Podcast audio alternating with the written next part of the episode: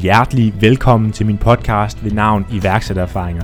I denne her podcast vil jeg forsøge at give dig nogle konkrete kompetencer som iværksætter, som gør, at du står endnu bedre stillet til at vækste din virksomhed. Så hvis du er iværksætter, så er du havnet det helt rigtige sted. Jeg selv arbejder i dag i min egen virksomhed, hvor jeg sidder i advisory boards, hvor jeg holder iværksætterforedrag og laver en masse andet med iværksætteri. Det gør jeg på baggrund af, at jeg har bygget to virksomheder førhen, både et digitalt marketingbureau og en webshop på nettet. Der hvor jeg står nu, er jeg rigtig gerne vil give tilbage, og derfor så har jeg lavet den her podcast, hvor jeg forsøger at hive så mange spændende mennesker fra mit netværk ind i studiet og snakke omkring konkrete problematikker. Tusind tak, fordi du vil lytte med. Vi starter nu. Så er vi altså nået til episode nummer 5 af iværksættererfaringer, og tusind tak til alle jer, der bidrager til podcasten. Jer, der skriver dilemmaer ind til mig, jer, der foreslår personer. Tusind tak, det gør det hele meget nemmere at lave den her podcast. I dag har jeg besøg af Nils Rydding. Nils han er partner i virksomheden Saxis, og Nils han, øh, han har jeg kendt det sidste års tid, og han er altså en af de mest hårdt arbejdende iværksættere, jeg kender. Hvis du ikke tror på mig, så prøv at hoppe ind og følge med på hans sociale medier. Der kan du altså se næsten hver dag, hvor hårdt han arbejder, hvor tidligt han er op, og sent han smutter fra arbejde. Jeg har kæmpe respekt for Nils, og det er også derfor, jeg har taget med i podcasten. Du kender måske Nils, fordi han har lavet nogle forskellige ting i forhold til personlig branding, og det er så også det, vi skal snakke om i dag. Men det kan være, du kender ham fra Jagten på Saxis, som han har lavet. Du kender ham måske fra hans YouTube-kanaler, fra Amino, hvor han skriver rigtig mange blogindlæg, fra hans Instagram eller Facebook Facebook eller alle de her steder, hvor han laver massivt meget content. Emnet i dag er nemlig, at vi skal snakke omkring personlig branding, og hvordan man selv begynder at brande sig selv, så man kan sørge for, at det bliver en fordel i ens iværksætterliv og i ens forretning. Så lad os bare komme i gang. Vi snakkes ved på den anden side. Velkommen til podcasten, Niels. Tusind tak, Kasper. Og øh, dejligt, du vil være med. Nu, øh, vi kender jo hinanden. Jeg har jo siddet et år ved dig og arbejdet som sådan en ekstern plads nogle gange, og vi har jo snakket meget sammen før. Men kunne du ikke lige at fortælle, øh, Øh, din historie til, til lytterne? Jo, men øh, altså sådan øh, helt kort, så øh, hedder jeg jo Niels, og jeg er 27 år gammel og bor i København og driver til daglig Saxis, som er øh, sådan en virksomhedsbørs online, hvor man kan købe og sælge virksomheder. Og det har jeg arbejdet med efterhånden i fire år, sammen med, øh, sammen med Amino. Amino er partner i det. Øh, det er jo det, der før hed Amino Virksomhedsbørs. Ja. Øhm, og så interesserer jeg mig vildt meget for teknologi og internettet og mulighederne, der er i, i de ting, kan man sige. Så øh, ja, det er sådan helt kort, hvem jeg er, tror mm-hmm. jeg. Ja, ja, og hvordan, altså, hvordan kom du ind i alt det her iværksætteri og så videre? Fordi øh, det ved det er noget, der står der nært. Nu følger jeg lidt på sociale medier og så videre. Altså, øh, jeg, jeg tror altid, jeg har vidst, at jeg gerne vil være iværksætter. Begge mine forældre er selvstændige, øh, og øh, så, så jeg har egentlig altid, altså når de spurgte mig i folkeskolen, hvad jeg gerne ville, så sagde jeg, at jeg ville gerne være selvstændig. Men jeg vidste ikke helt hvad. Jeg kunne bare se, at det så sjovt ud at være selvstændig.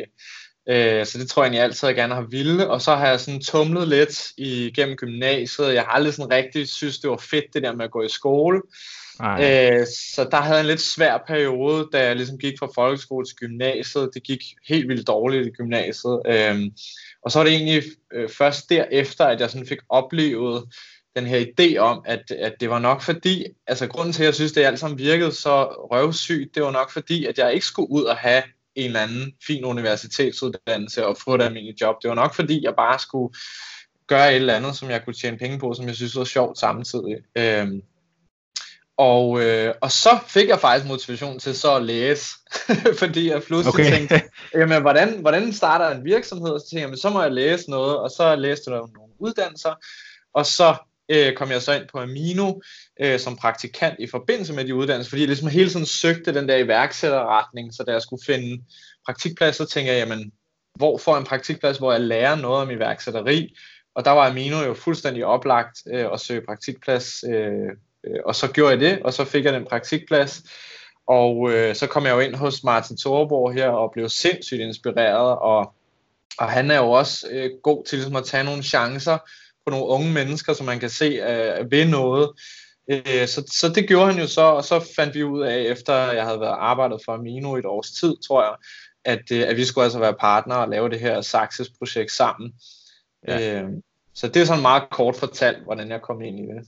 Ja, ja, spændende. Og når man så begynder mm. at, at, at overtage altså en lidt anerkendt virksomhed i, øh, i, i iværksætterverdenen, altså den her Amino, iværks, øh, ved, Amino virksomhedsbørs, hvordan ja. var, det, var det, jeg skulle, pludselig jeg skulle stå med ansvaret for, for det? For der er nok mange, der har haft en holdning til det og, og, og den slags.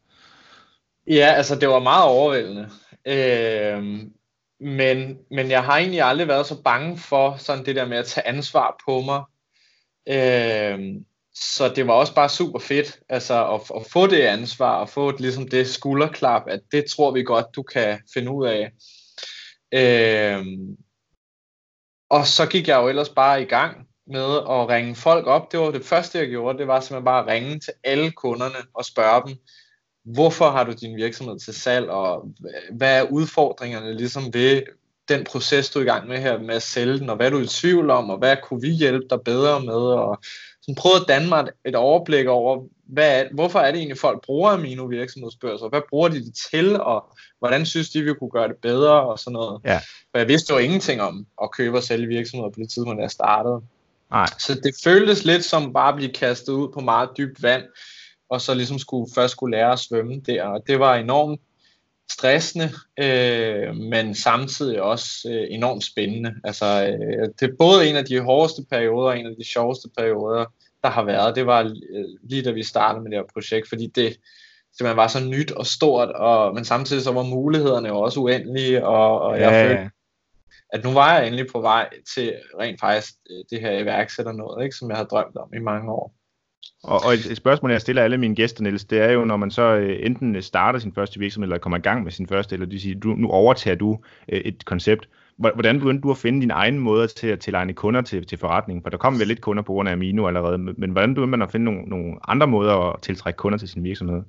Ja, altså, øh, det er et godt spørgsmål, og, og det her med at starte fra bunden af, øh, jeg plejer at sige, at vi havde snydt lidt hjemmefra, da vi øh, startede Saxis, at vi havde jo Amino virksomhedsbørser, hvor der var kunder i forvejen. Øh, men vi har jo startet op i Sverige, hvor vi skulle starte ja. helt fra bunden af og skaffe os de allerførste kunder. Og øh, det som vi gjorde der, det var simpelthen, at vi sad og kiggede på alle de konkurrerende websites, hvor folk satte virksomheder til salg, og alle, der havde en virksomhed til salg, hvor vi kunne skaffe deres kontaktoplysninger på en eller anden måde, øh, dem tog vi simpelthen fat i, og så tilbød vi dem, om, øh, om vi ikke skulle oprette for dem en annonce inde på Saxis. De skulle ikke betale noget, øh, de skulle ikke gøre noget. Vi gjorde det hele for dem. Vi skrev deres tekster for dem og gjorde alting. Øh, og så fik de bare et login bagefter, når vi havde oprettet deres annonce, og så ville vi gøre alt, hvad vi kunne for at prøve at finde en, en køber til dem. Så det var ja. lidt sådan et tilbud, de ikke rigtig kunne sige nej til. Øh, og, og det gjorde vi så, og fik oprettet omkring 100 virksomheder i løbet af de første par måneder på den måde. Og, øh, og der tror jeg også, at det er også et helt konkret råd, jeg faktisk gerne vil give videre.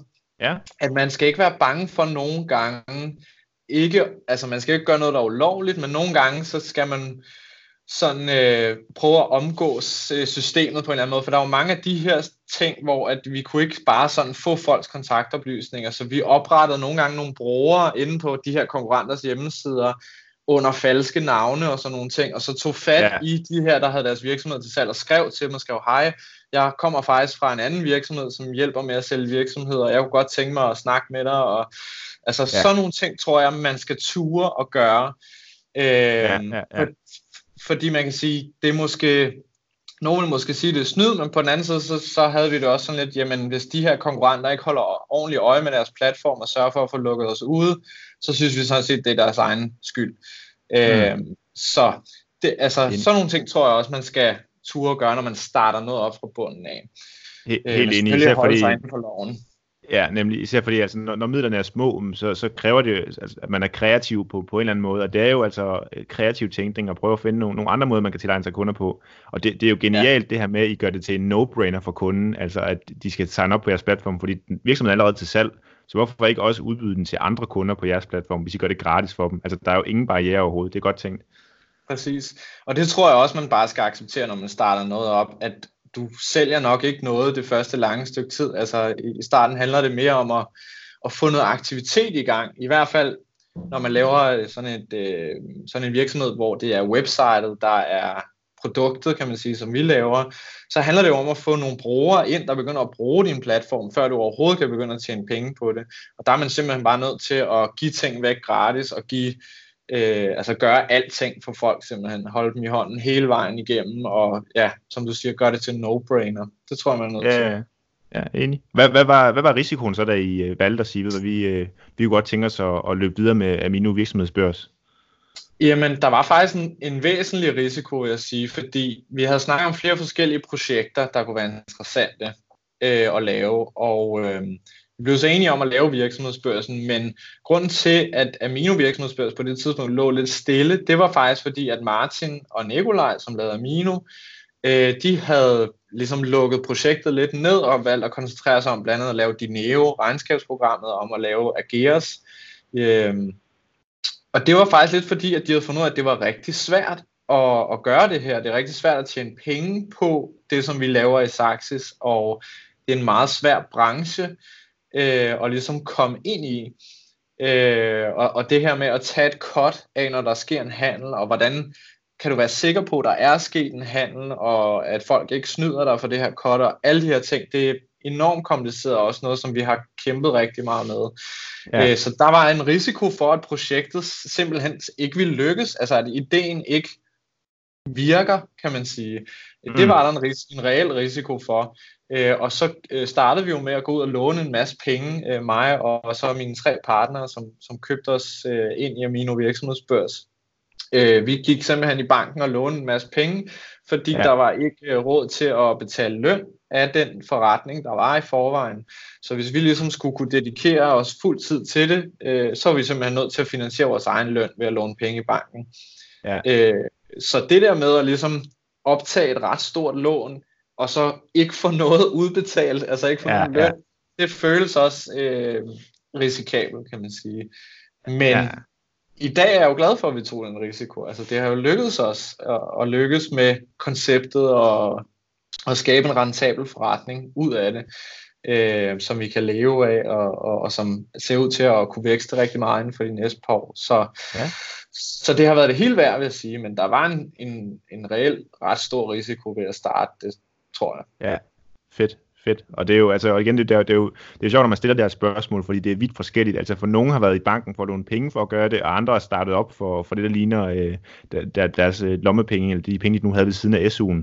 Øh, og, og, det er jo også for at vise sådan, at det er vidt forskelligt, hvor, hvor stor risiko man tager. Altså, det var noget, hvor vi sad og ligesom kiggede på hinanden og sagde, okay, Martin Nikolaj, de kommer faktisk med en igangværende forretning, og overdrager noget af den til os. Øh, og de kommer med en masse erfaring og en masse ting, Øh, og så er vi jo ligesom også nødt til, ud over vores arbejdskraft, at komme med noget til bordet. Så det var ligesom vores øh, bidrag, det var, jamen vi kan gå uden løn i 12 måneder og bare give den maks gas på det her, og der vil vi gerne lægge hånden på kogepladen. Og så følte alle ligesom, at så havde de bidraget med meget og investeret i projektet, og så var vi alle sammen ligesom ligeværdige, øh, frem for at vi fik en igangværende forretning næsten foræret, ikke? Øh, og bare skulle arbejde der og, og trække løn ud af den og så videre. Så. Mm, fedt. Mm. Og altså, Niels, det, det vi skal snakke om i dag, det er jo personlig branding, øh, øh, og hvordan man, man bygger et personligt brand. Og øh, den primære grund til, at jeg sådan tog fat i dig omkring det her emne, øh, det er jo ikke fordi, at du har bygget man sige, det største personlige brand i Danmark. Der er jo mange iværksættere, der har bygget et kæmpe brand. Men, men det, jeg er meget imponeret over ved dig, det er jo, at du, øh, at du formår altså nærmest dagligt at gøre en indsats for at, altså bare at, at bygge dit eget brand og få endnu en følger med på, øh, på om det er Instagram eller Facebook eller YouTube eller hvor det nu hen. Du gør en indsats for at bygge dig et personligt brand, og derfor synes jeg, du er rigtig interessant at snakke med, øh, fordi du, du, du gør så mange ting, som gør, at det, det bare hele tiden vokser. Jeg, jeg sidder jo også og prøver at konkurrere lidt med dig, men, øh, men jeg kan jo se, at du mm. stikker af for hele tiden ved at lave et eller andet tiltag. Så det er derfor, jeg synes, det, det er rigtig spændende at snakke med dig. Men vil du lige prøve at mm. beskrive sådan med, med egne ord, hvad, hvad er et personligt brand for dig? Jo, jeg synes jo, at et personligt brand, det er en platform, som man kan bruge til at udbrede en eller anden form for budskab. Altså jeg tror også, at det er vigtigt for, at det kan blive et succesfuldt brand, at man har noget på hjertet, at man faktisk gerne vil folk et eller andet, og at man ikke bare vil have nye kunder ind i sin butik for eksempel. Jeg tror, det er meget vigtigt, at man har et eller andet, man føler, at det her, det kan jeg bidrage med til folks liv. Jeg har tilegnet mig en eller anden form for viden, eller jeg har en eller anden, øh, hvad skal man sige, sæt af værdier, eller et eller andet, jeg føler, jeg kan bidrage med til verden, øh, som folk kan have gavn af, uden at de nødvendigvis betaler mig noget for det. Det tror jeg er ekstremt vigtigt, og derfor så er det også lidt sådan, jeg ser, altså det, det, det er et personligt brand er, synes jeg, hvis jeg sådan skal kode det ned, det er, at du har en platform, hvor du kan kommunikere det her budskab, som du har på hjertet, hvor du kan komme ud med det her, som du gerne vil bidrage med til andre mennesker, ja. øh, uden at nødvendigvis forvente noget tilbage. Nej, enig. Og jeg, jeg kan huske, Markus og jeg havde også en snak, da vi lavede Venture, øh, for mm. vi også prøvede at, at bygge et brand op. Og noget, noget af det, vi snakker meget om, det er jo et personligt brand, er jo også en eller anden form for forsikring. Altså man forsikrer sig mod, ja. hvis man laver et nyt projekt, så har man allerede et publikum at snakke til fra, fra dag i dag, fordi der er nogen, der følger med i det, man laver. Ja, helt enig. Altså, og det er jo super at have en platform at kommunikere på, øh, også hvis man skal starte nye projekter. Ikke? Øh, men jeg tror, det er super vigtigt, hvis man skal gøre det succesfuldt, at man ligesom centrerer det omkring noget, som kan stå for sig selv, uden virksomheder ved siden af, som du ligesom kan øh, hvad skal man sige, dirigere dine følgere over i. Ikke? Altså brandet ja. skal kunne bære sig selv. Det skal, det skal give værdi for folk i sig selv, uden at de nødvendigvis skal være kunder i din butik samtidig. Hvis man kan lykkes med det, så tror jeg netop, at man kan øh, skabe noget, som virkelig også kan gavne ens forretninger. Ja, ja. Men, men, men hvordan kom du ind i gang med det? Altså, når du så begyndte sådan at tænke, okay, nu skal du begynde at bygge et brand omkring dig selv. Altså, hvad var der for nogle tanker, der gik igennem hovedet på, øh, på dig, da du tænkte sådan, at nu gør du det, og hvordan var det at tage det første skridt med at begynde at bygge et personligt brand og sådan nogle ting her? Jamen, øh, øh, altså det er faktisk noget af det mest naturlige for mig i verden at gøre de her ting. Øh, og jeg har faktisk gjort det siden jeg var barn. Altså dengang jeg var lille, der lånte jeg mine forældres videokamera hele tiden øh, og optog videoer, og det jeg optog videoer af, det var af mig selv, der forklarede ting til kameraet. Okay. Øh, og det er, jeg var ikke helt normal barn, tror jeg, men, øh, men det gjorde jeg altså, og det, det har jeg altid synes var interessant. Jeg er sådan meget, øh, jeg får sådan nogle perioder, hvor jeg har en eller anden voldsom interesse for et eller andet, og graver mig fuldstændig ned, og efter et par måneder har jeg læst alle bøger om emnet, og set fire dokumentarfilm, og læst alle artikler på nettet, og ved en hel masse om et eller andet random emne, som lige er blevet interessant for mig. Og næste fase er så at fortælle det til andre mennesker, og fortælle det til min kæreste, og min familie, og mine venner, og, og jeg gennemgår simpelthen de her perioder jævnligt, øh, og derfor, da jeg øh, begyndte at ligesom dykke ned i sådan noget som personlig udvikling, og jeg gennemgik ja. en, en meget sådan gennemgribende personlig udvikling i mit liv, hvor jeg gik fra øh, at være overvægtig og doven og arbejdsløs og have en masse gæld og også øh, forskellige misbrug og en masse has og drak alt for meget alkohol og sådan ting, fik jeg ændret mit liv i løbet af 3-4 år til at være gældfri og være i super god form og være sådan meget aktiv, kan man sige, altså træne og alle sådan nogle ting. Ja. Øh, og være iværksætter og direktør i mit eget firma. Altså det gjorde jeg ved systematisk netop at læse op på tingene og lytte til en masse mennesker, som kom med råd på YouTube og podcasts og alle mulige andre steder. Og der følte jeg i den periode, jeg lærte sindssygt meget. Og derfor følte jeg, at jeg havde det her behov for ligesom at dele ud af det. Og det var ikke nok bare at fortælle min omgangskreds om det. Jeg var simpelthen nødt til at brede det. For jeg vidste bare, at der, der må sidde andre unge mennesker som mig, som er frustreret over deres egen situation, og ikke ved, hvordan de skal komme ud af det, og søger de samme råd, som jeg havde søgt. Og så gik jeg simpelthen i gang på YouTube, ligesom da jeg var barn, med at optage mm. videoer af mig selv, hvor jeg simpelthen forklarede alle de her ting, jeg havde lært, hvordan jeg havde vendt det hele om, og så lagde det ud på YouTube. For det faldt mig enormt naturligt at optage de der videoer og ligesom dele det. Så det, så det var sådan, jeg kom i gang, og også årsagen til, at jeg kom i gang, var simpelthen, jeg havde simpelthen et meget stort behov for at dele ud af de her ting, for jeg følte, de havde givet mig så meget værdi, Øh, så hvis jeg kunne give det videre til andre, øh, så ville jeg synes, at det var super fedt. Det er en, en enorm inspirerende historie og en, en fed måde at komme i gang på, øh, med det på. Øh, men, men også mere sådan, altså, sådan rent praktisk. Hvad, altså, hvad gjorde ja. du? Tændte du bare kameraet derhjemme, og så var det bare en YouTube-kanal, og så ville du se, hvad der skete, eller hvordan? Øh, ja, altså, øh, ja er det korte svar, kan man sige. Det, det, det var meget sådan, øh, øh, nu optager jeg bare et eller andet, og så ser jeg, øh, hvordan det går, og så prøver jeg ligesom at arbejde derfra. Når det så er sagt, så, så satte jeg mig også ned og tænkte over, om jeg kunne prøve at lave en eller anden koncept omkring det. Altså, øh, og, og der, det første, der faldt mig ind, det var at lave en øh, online øh, bogklub på YouTube, hvor jeg fortalte om nogle af de bøger, som jeg havde læst, som havde hjulpet mig rigtig meget, og ligesom gav nogle af de råd videre.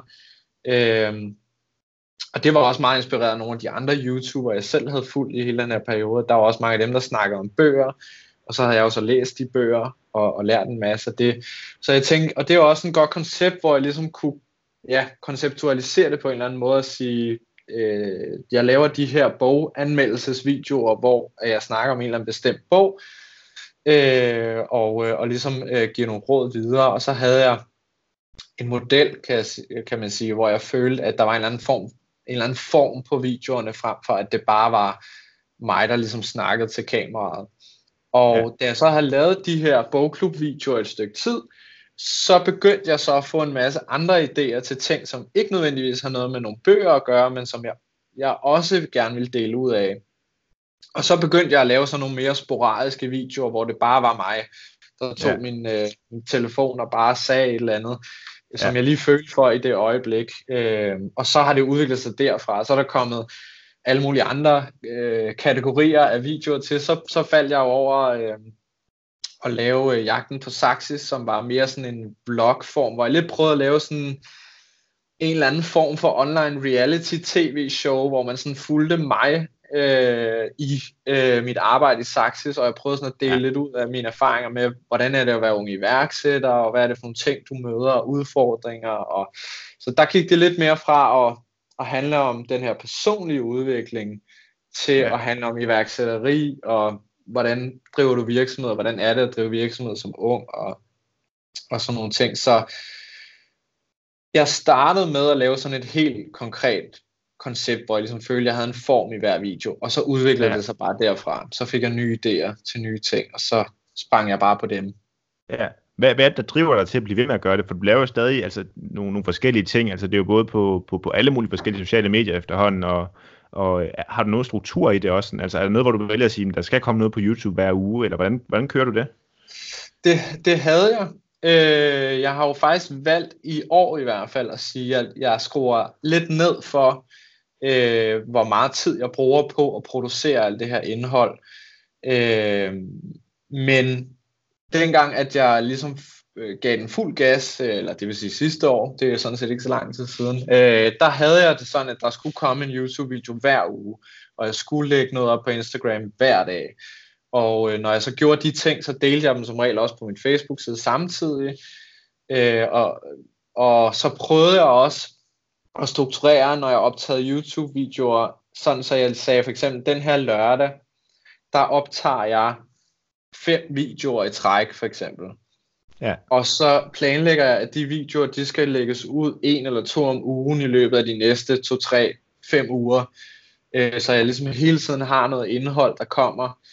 Øh, det var ikke altid, jeg fik overholdt den struktur, men de gange, hvor jeg gjorde, der hjalp det mig utrolig meget, at jeg ligesom fik, det, fik sådan bundlet opgaverne, ikke? så man siger, i dag der optager jeg bare ja. fem videoer, og i dag der redigerer jeg bare alle videoerne og sætter dem til at blive lagt ud, for eksempel, så man ikke øh, optager en video ad gangen, og så planlægger, hvornår den skal lægges ud, og redigere den video, og så skal du tilbage til at optage video, så ja. er det lidt mere produktivt at ligesom tage det i nogle bunker sådan.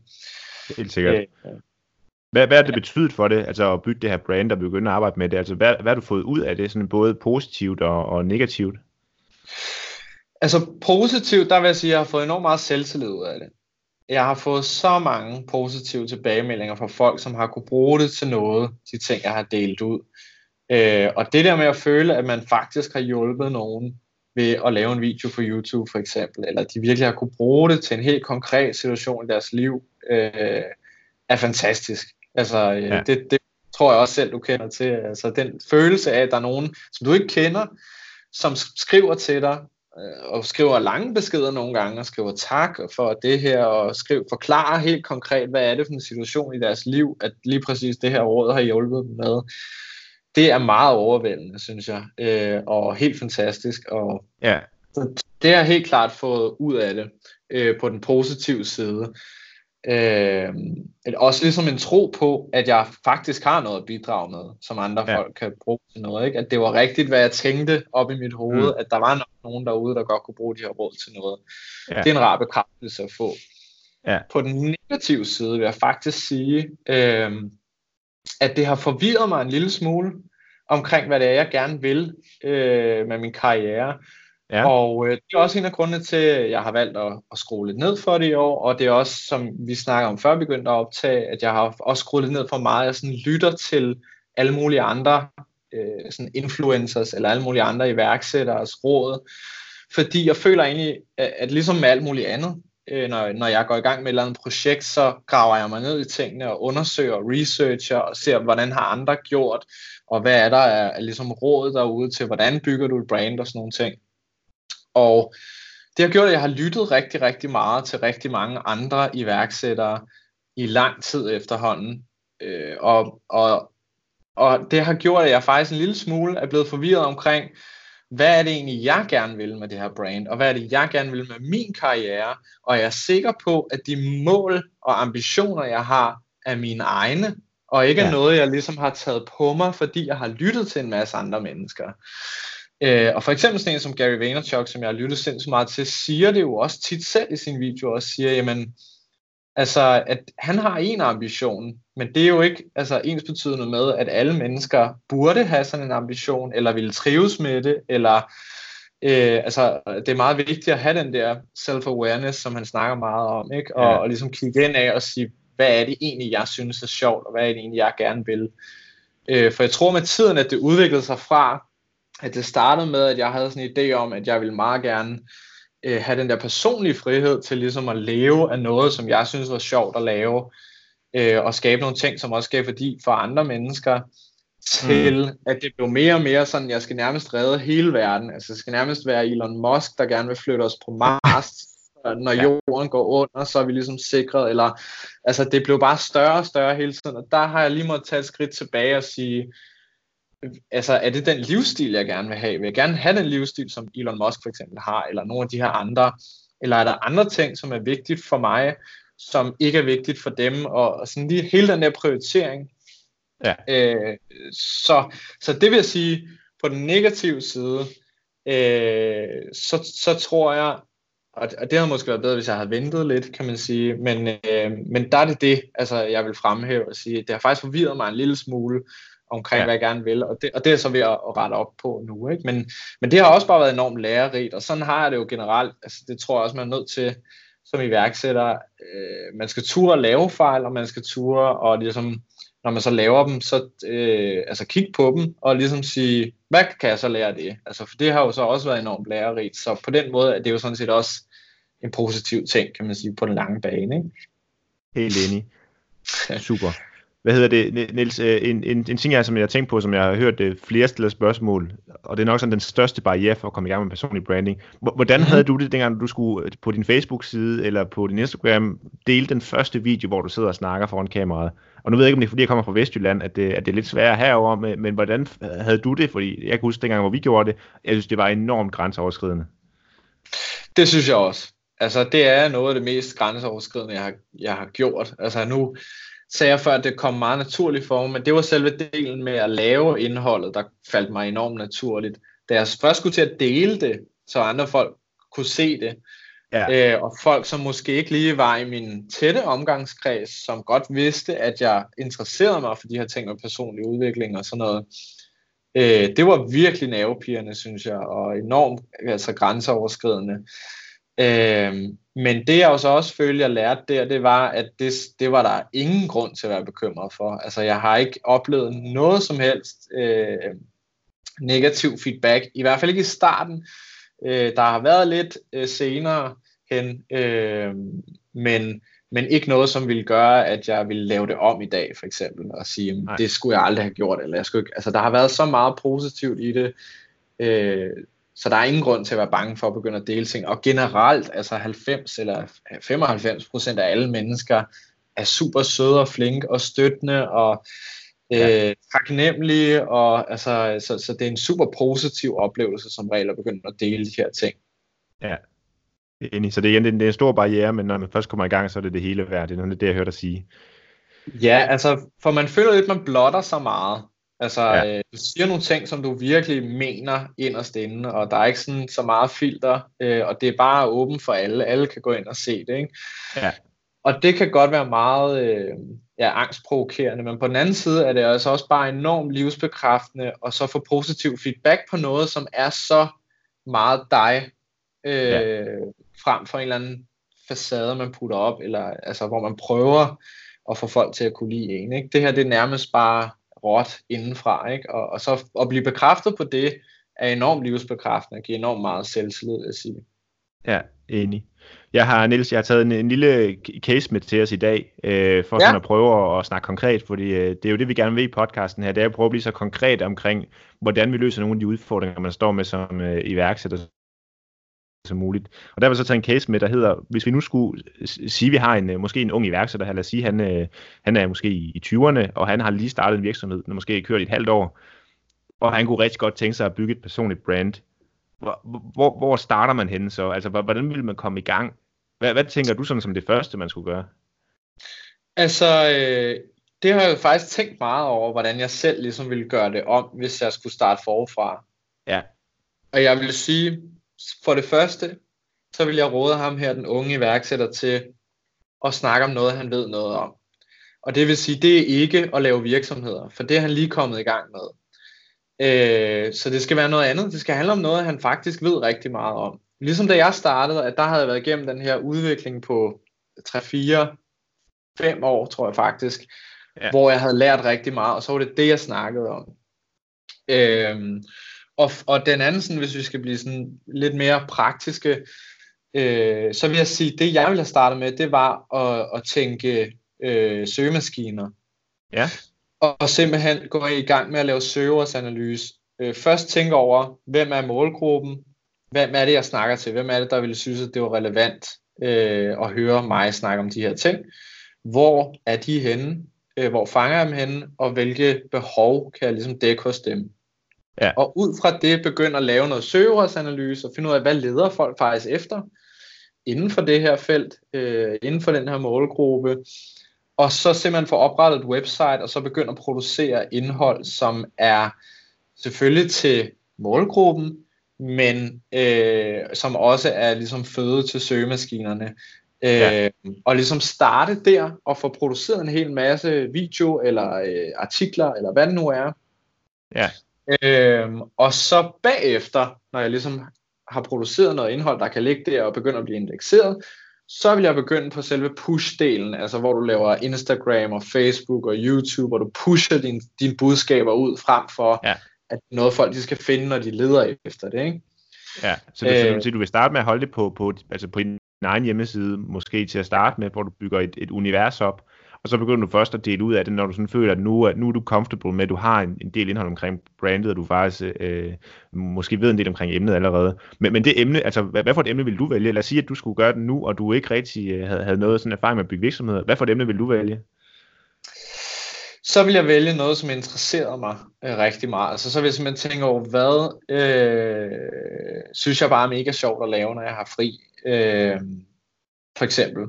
Og så øh, noget, noget som, altså nu er jeg sådan en person, som jeg også snakkede om tidligere, som, som graver mig ned i ting, og som undersøger ting, og elsker at læse og sætte mig ind i ting.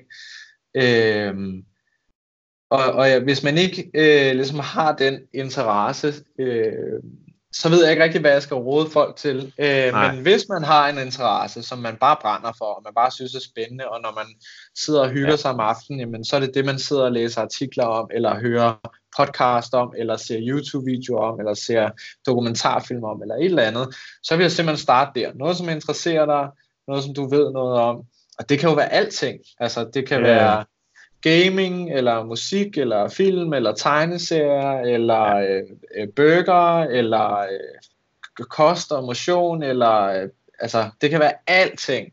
Det, skal, ja. det vigtige er bare, at det er noget, der interesserer dig, fordi så bliver det meget, meget nemmere at finde på, hvad skal du snakke om, at finde på øh, indhold, du kan producere, øh, og fordi du også selv er en del af målgruppen, så har du meget nemmere ved at sætte dig ind i, hvad er spændende inden for det her, hvad rører, hvad rører der øh, sig inden for det her område, hvad er det nye, man måske skal snakke om og slå sig op på. Ja. Øh, så det gør bare alting nemmere at, at starte i, Hvad med at starte i noget, du tænker, det synes andre folk er spændende. Start med noget, som du synes er rigtig spændende. Fordi ja. så har du hjulpet dig selv øh, et langt, langt stykke af vejen. Fordi rigtig meget af arbejdet er jo at finde på, øh, hvad skal der snakkes om, hvad skal jeg skrive om, øh, ja, netop det der med, hvad er det for et behov, jeg ligesom kan dække her på en eller anden måde. Hvis du ikke selv kan sætte dig ind i det, så bliver det rigtig svært at idégenerere og finde på og alle de her ting. Enig. Og jeg tror, altså et eller andet sted, hvis man vælger at starte en virksomhed, så har man nok allerede en interesse der. For lad os sige, at du starter en virksomhed inden for rekruttering, så skal ja. du måske begynde at altså at snakke omkring rekruttering, fordi du, du, du må jo, du må et, et emne, du synes, der er rigtig spændende, siden du også vælger at starte en virksomhed inden for det. Og så på den måde kan man måske ja. også bygge et brand op, som, øh, som er sådan øh, lidt, lidt separat for virksomheden, fordi man stiller sig selv ud der og, og snakker om det, i stedet for det er virksomhedens øh, tone of voice. Ja, helt enig. Altså, øh, og, og det er jo en helt anden diskussion, kan man sige, at det bør ja. man, sådan bør man jo også tænke, når man starter en virksomhed, ikke? at det skal være ja. noget, man synes er interessant. Det skal ikke bare være noget, man, man tænker, der er mange penge i, eller øh, sådan et eller andet den retning. Og derfor så, så kommer det jo selvfølgelig til at hænge sammen med, at hvis man så skal lave et personligt brand, så skal det jo ja. den samme retning. Ikke? Så, så det hele skal ligesom spille til, til dine interesser, noget som du brænder for. Ja. Ellers så tror man ikke på, at det bliver godt. Ja, enig. Øh, jeg ved, at Gary Vaynerchuk, som du følger, han har også meget den her tilgang med, at man skal, man skal altså document, don't create. Altså du skal dokumentere ja. det, du laver, i stedet for at prøve at skabe indhold hele tiden. Er det et tip, som du også vil tage med? Er det også noget, du bruger, eller hvordan øh, ser det ud sådan i, i, hvis man skulle starte helt for ny, når man måske ikke har så meget erfaring inden på nogle forskellige emner? Ja, og der, der synes jeg også, at han er utrolig god øh, med lige præcis det råd der, fordi det løser lidt det der problem med, at, øh, at du ikke jo skal snakke om ting, du ikke ved noget om. Men du kan jo godt vise Øh, helt ærligt, at der er nogle ting, du lærer lige i øjeblikket, eller der er nogle ting, du udfordrer på, eller at der er nogle ting, som du ikke ved så meget om, som du er i gang med at undersøge og tage folk med på den rejse. Øh, også lidt det, jeg prøvede på at gøre med, med jagten på Saxes-projektet der. Øh, og ligesom sige, at den her udfordring har jeg mødt rigtig meget som, som ung iværksætter, og jeg føler, at jeg har fundet den her løsning på problemet indtil videre. Men det kan også godt være, at jeg finder ud af om et halvt år, at det havde jeg ikke ret i, og, og så laver jeg nok en video om det, og sådan tage folk med på din personlige rejse og dokumentere den, tror jeg også er rigtig spændende indhold for mange andre, som kunne være interesseret i at starte virksomhed for eksempel. Øh, ja. Fordi du kan ikke få lov til at være fluen på væggen hos sådan en ung iværksætter, øh, men det kan du så lidt, hvis de har, har, har dokumenteret på video de udfordringer, de møder, og, og været ærlige omkring det. Øh, ja. Så det tror jeg er enormt stærkt, og tror jeg er et skide godt råd. Altså, mm. øh, Gary Vaynerchuk siger jo også selv, det, det som jeg sagde før, med at, øh, at øh, folk på 20, der slår sig op som life coach og sådan noget, det, øh, altså det, man ved bare ikke nok, når man er 20 år gammel. Men det er jo fint at dokumentere, at jeg er 20 år gammel, og jeg er skide forvirret omkring, hvad jeg skal med mit liv, men nu prøver jeg de her ting, og så må vi se, hvordan det går, og så kan I komme med på den sådan ja. ærlige rejse, jeg er på omkring det. Ikke? Det, det tror ja. jeg sagtens, man kan lykkes med. Enig. Og, og så, så når vi begynder sådan at finde ud af, hvad, hvad emnet skal være, hvordan vi kommer i, altså hvor vi skal hen med alt det her, hvordan begynder vi så at bygge de her sociale platforme op? Altså hvis vi, skal have en hjemmeside med os selv, skal vi have en Instagram, skal vi have en Facebook, skal vi have en YouTube-kanal, skal vi ud og holde foredrag måske? Hvordan begynder vi at få bygget et, et publikum op omkring det, at folk de går ind og følger os? Er det bare, at vi skal levere godt indhold, eller hvad, hvad tænker du der? Øh, ja, altså selvfølgelig er godt indhold, det er sådan hele kernen, kan man sige, i det. Ikke? Men i forhold til medier, hvilke medier du skal bruge, øh, så vil jeg igen sige, at det handler også meget om, hvem du er, og hvad du er god til, og hvad der ligesom falder dig naturligt. Øh, for mig har jeg altid synes, at video var spændende, så for mig var det mest naturligt at starte der, øh, og så gå videre til også at arbejde med skrift, og også at arbejde med podcast, og også at arbejde mere med billeder på Instagram og sådan nogle ting. Men jeg startede der, hvor det faldt mig allermest naturligt.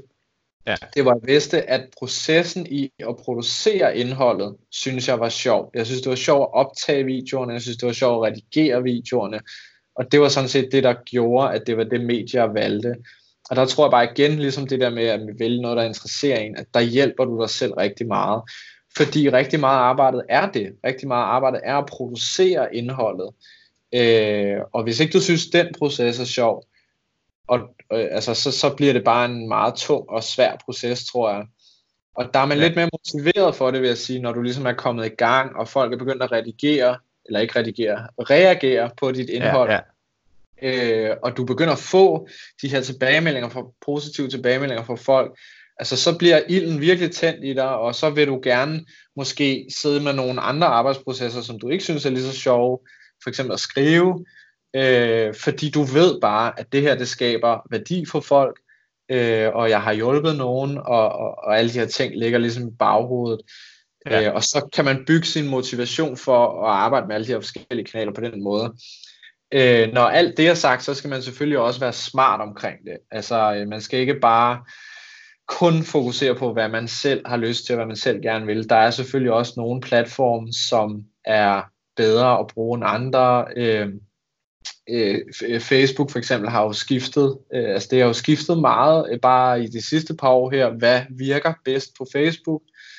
Øh, og da det blev ja. video, øh, alle snakkede om, jamen så begyndte jeg selvfølgelig også at fokusere meget mere på at producere videoer til Facebook, øh, og, og sådan hele tiden følge med i, øh, ligesom, altså du skal behandle det fuldstændig ligesom når du laver en virksomhed i virkeligheden, ikke? Det er marketing, du laver, og du er nødt til også at kunne teknikken. Du skal både kunne lave godt indhold, øh, men du skal også kunne det tekniske og det praktiske håndværk i at vide, hvilke platform er det, jeg kommer længst ud øh, med, og hvilke formater, og hvordan, hvordan er sproget på den her platform.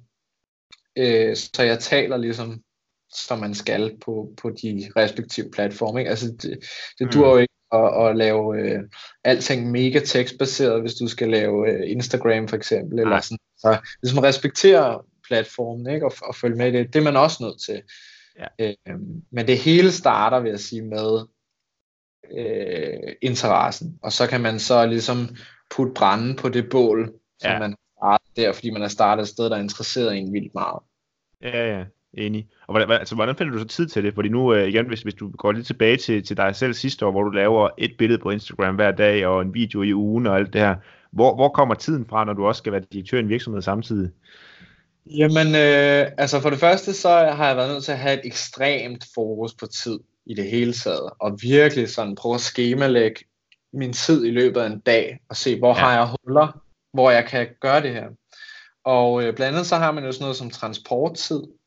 Øh, sørg for at udnytte de der tidslommer, hvor du ikke rigtig øh, hvad skal man sige, laver noget. Altså transport Nej. er jo også noget, ikke? men altså hvis du kan læse en bog, eller tage et billede for eksempel til Instagram, og lægge det op, mens du sidder i S-toget på vej til arbejde, så har du bare udnyttet din tid bedre, end hvis du øh, ikke laver noget, mens du sidder i S-toget, og bare sidder og tænker mm. på, øh, hvad du skal spise til aftensmad eller et eller andet, og så kommer ud på kontoret, og så, så bruger noget tid af det tid, hvor du ellers havde arbejdet på at sidde og lave Instagram for eksempel. Så der har jeg prøvet meget at sådan se, hvor har jeg nogle huller i min tid, hvor jeg ikke arbejder på Saxis for eksempel, og hvad kan jeg så putte ind i de huller af ja. aktiviteter, øh, sådan så jeg kan nå alting.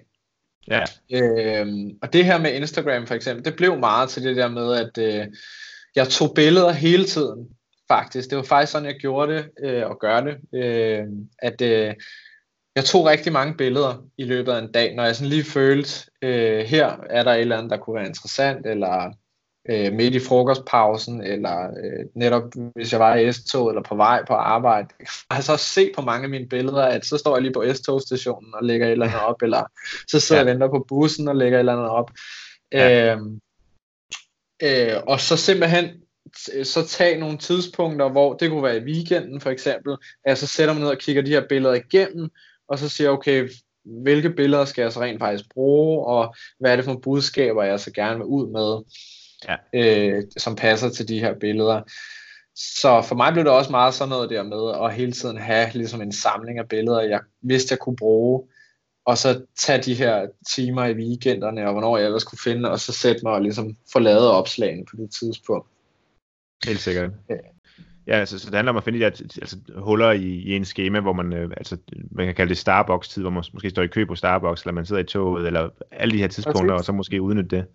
Og, og, og så, så sådan øh, et, et af de afsluttende spørgsmål, jeg har til det her med, øh, eller til casen her, hvornår skal man forvente at få noget ud af det, og, og skal man gå med sådan en forventning om, at efter jeg har gjort det her i en måned, så får jeg enten kunder i min forretning, eller jeg får en masse, der skriver til mig, at, at de er glade for det, eller hvordan, hvordan skal tilgangen til det være, synes du?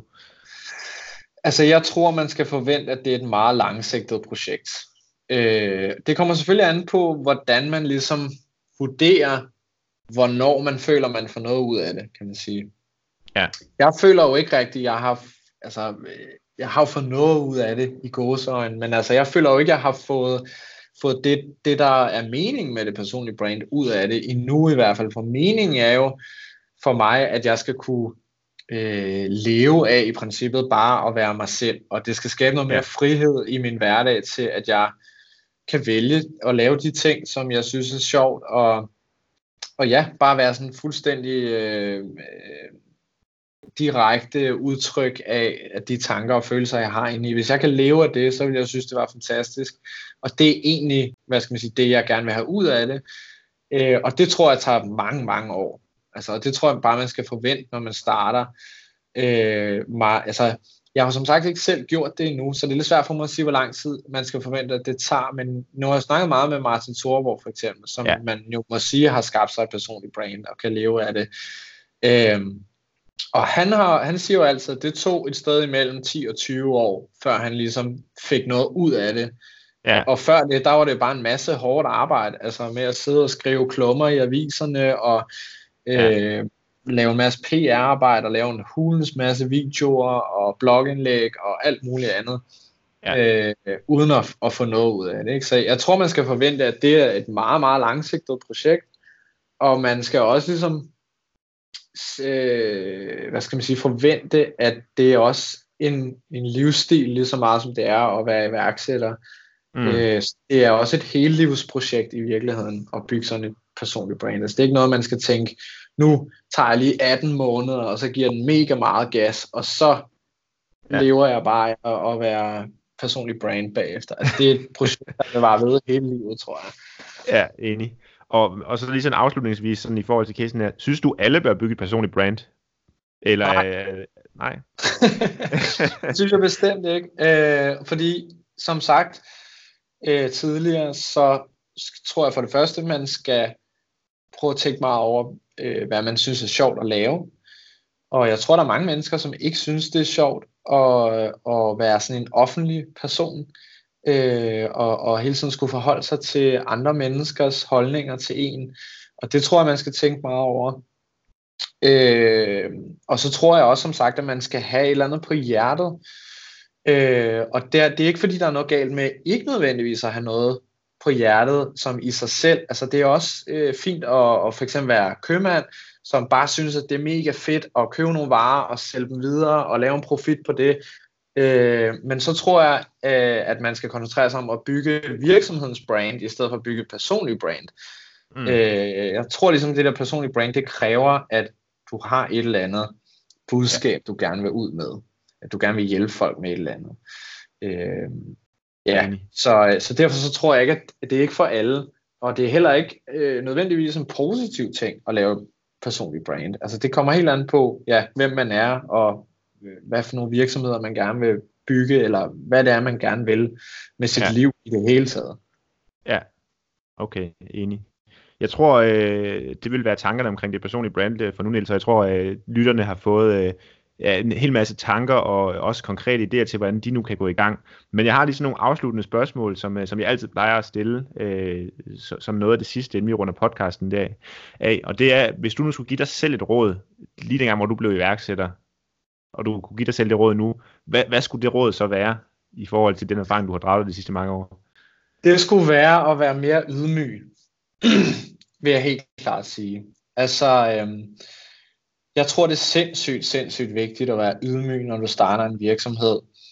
Du skal tro på dig selv, men du skal ikke tro på dig selv i den forstand, at du tror, at du ved det hele fra starten, og at alt, hvad du kommer til at røre ved, bliver til guld. Du skal tro på, at du kan lære tingene, og at du kan udvikle dig, og du kan blive bedre til tingene hen ad vejen.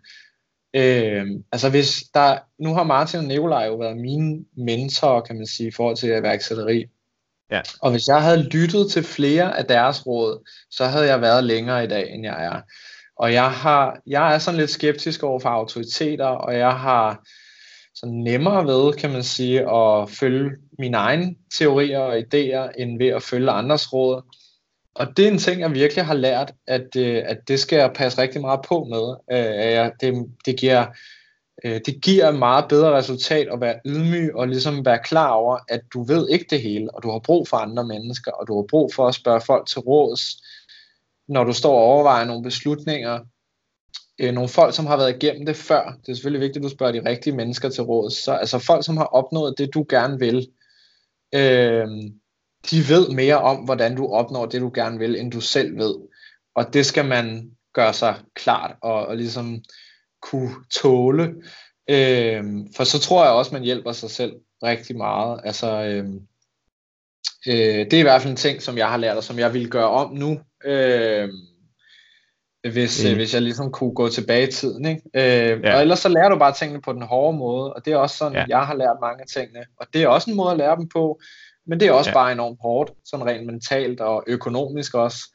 Øh, så, så det vil helt klart være mit råd at give det videre øh, og, og forstå, forstå det her begreb med at tro på dig selv, for det hører du alle steder, når du øh, gerne vil være ung iværksætter, og du sådan opsøger andre, så, så er det sådan meget et mandtræk, at du skal bare tro på det, og det skal du ja. også, men det du skal tro på er, at du kan lære, og du kan udvikle dig. Du skal ikke tro på, at du kan det hele fra starten af.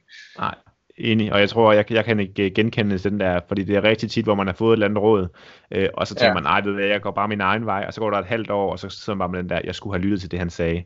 Øh, ja. og, og det sker bare igen og igen. Så jeg tror, at jeg, jeg, jeg er i samme båd som dig der, Nils. Og, og så det, det andet spørgsmål, jeg også lige har, jeg, jeg gerne vil stille, det er, om der så er noget i din rejse indtil videre, hvor du, der er et eller andet, du fortryder, eller andet, du gerne vil have gjort anderledes. Øh, det, det kunne også være lidt af det samme, men, men det kunne være, der er en eller anden situation, hvor du tænker, lige præcis her kunne jeg godt tænke mig, at jeg havde gjort noget anderledes i min iværksætterkarriere.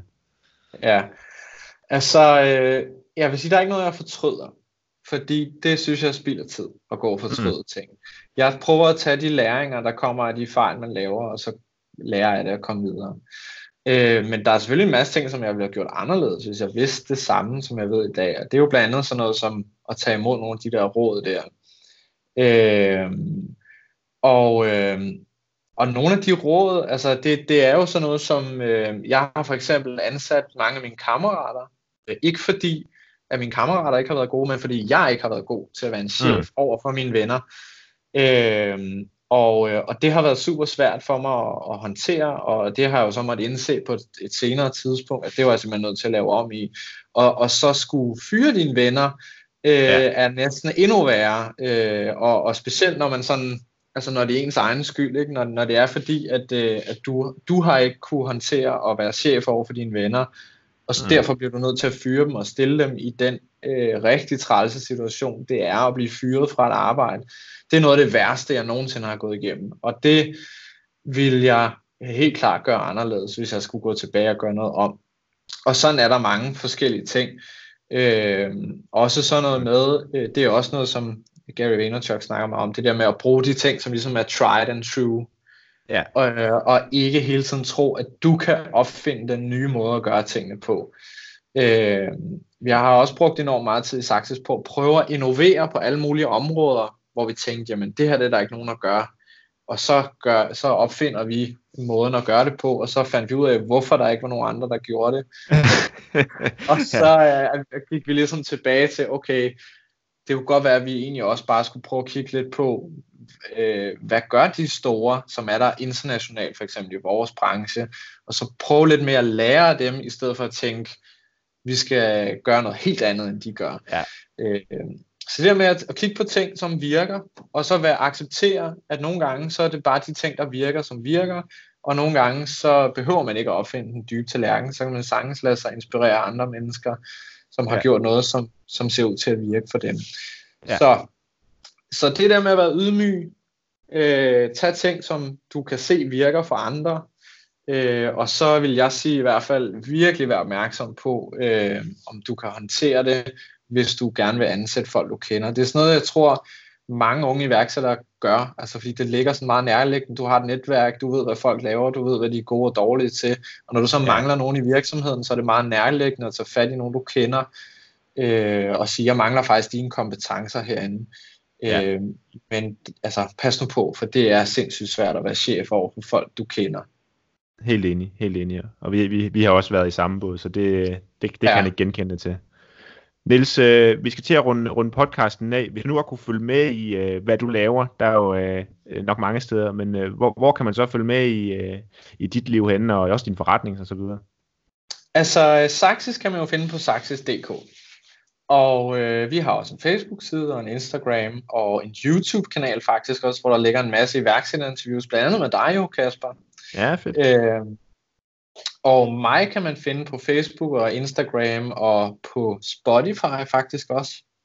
Okay. Og på øh, YouTube, jamen det, alle mine YouTube-videoer, de bliver også automatisk lavet om til podcast-episoder, som ryger ud på Spotify. Ja, okay. øh, så der kan man også, hvis man ikke har tid til at sidde og glo på video, så kan man lytte til det. Øh, så det tror jeg egentlig var alle mine kanaler. Twitter har jeg også, men jeg er ikke særlig aktiv derinde. Og så har jeg også en hjemmeside, som hedder nielsrydingrosen.dk, hvor man selvfølgelig også kan finde mig. Ja, super. Og jeg, jeg sørger for lige i show notes til, til episoden her og linke til, til alle de her forskellige steder, så man kan gå ind og følge dig. Øh, og ellers så er der kun at sige, være Niels, tusind tak, fordi du vil øh, give dig tid til at være med i episoden. Det har været en fornøjelse og rigtig, rigtig mange gode, konkrete råd, øh, som jeg tror, at lytterne får en masse ud af. Tusind tak, fordi jeg måtte være med, og øh, jeg håber, at folk vil få noget ud af det. Det var altså dagens podcast med Niels Ryding Olsen, som var forbi og snakke omkring personlig branding. Husk på, hvis øh, du godt kunne tænke dig at følge med i podcasten her, følge med i, hvad der sker, så husk at følge os der, hvor du lytter til din podcast. Vi er både på Spotify, vi er på iTunes, vi er på SoundCloud, vi er alle de steder, hvor du næsten kan lytte til podcast. Sørg for lige at følge med, og hvis du vil gøre mig en kæmpe tjeneste, hvis du synes, at det her det er en god podcast, du gerne vil hjælpe mig lidt på vejen, så husk at skrive til mig, hvis du kender nogen, du gerne vil have med i podcasten, som du synes, det kunne være spændende at høre på, eller hvis du har et eller andet iværksætterdilemma, som du mener, vi bør tage op her i showet, så vil jeg sætte kæmpe pris på det. Derudover så må du også meget gerne give mig et review, der hvor du lytter din podcast. Giv det antal stjerner, du synes, jeg fortjener, og giv mig den feedback, så jeg kan gøre den her podcast endnu bedre. Det vil jeg også kæmpe pris på. Ellers så kan du følge med inde på min hjemmeside, kasperedens.dk, hvor der altså står mere omkring podcasten. Der står nogle show notes, der skriver jeg også nogle blogindlæg omkring iværksætteri. Så gå derhen og følge med, hvis du ikke kan få nok af iværksætteri, og hvis du gerne vil høre mere. Vi ses på næste torsdag.